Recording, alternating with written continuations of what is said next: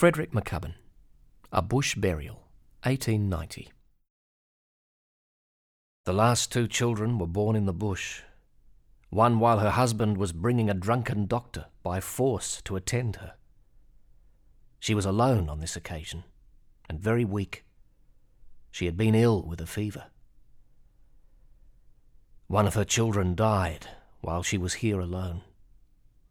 She rode 19 miles for assistance, carrying the dead child. Henry Lawson, The Drover's Wife, 1892. If Tom Roberts could be seen as the Banjo Patterson of Australian painting, with his portrayal of a heroic countryside, we might describe Frederick McCubbin as the Henry Lawson, whose portrayals included the miseries of colonial life. The scenario in A Bush Burial seems initially clear, but the painting leaves us to speculate on the precise nature of the relationships. In 1890, a review in Table Talk described the sorrow-stricken widow with her little child clinging to her. A fortnight later, The Age referred to the deceased, doubtless the wife of the grey-headed old man reading the service. It could also plausibly be argued that the deceased is a child of the man and woman. In this portrait of bereavement, McCubbin has characterised both loss and hardship. The spade with which the grave was dug is cast to one side. The soil is obviously rocky and resistant to the digging of the grave, and by inference resistant to cultivation.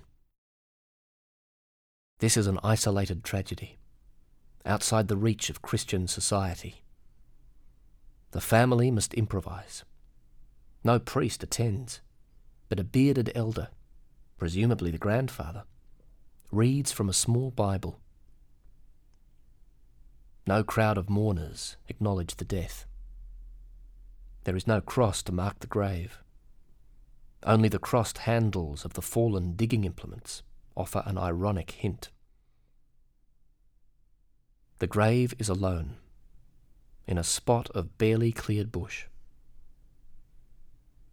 The well-defined family is backgrounded by a fog of vegetation, and the horse and cart that brought the body are partially absorbed. One senses that without strenuous effort, the bush will quickly reclaim the grave.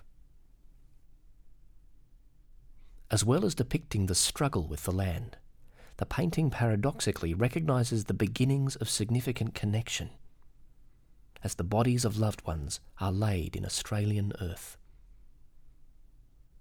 It is one thing to abandon the attempt to cultivate intractable land, but it is far more difficult to leave behind the grave of loved ones. The scene is immediately poignant, and it has a continuing power in representing our struggle to solemnise life events, when for many of us, custom and ceremony have fallen away.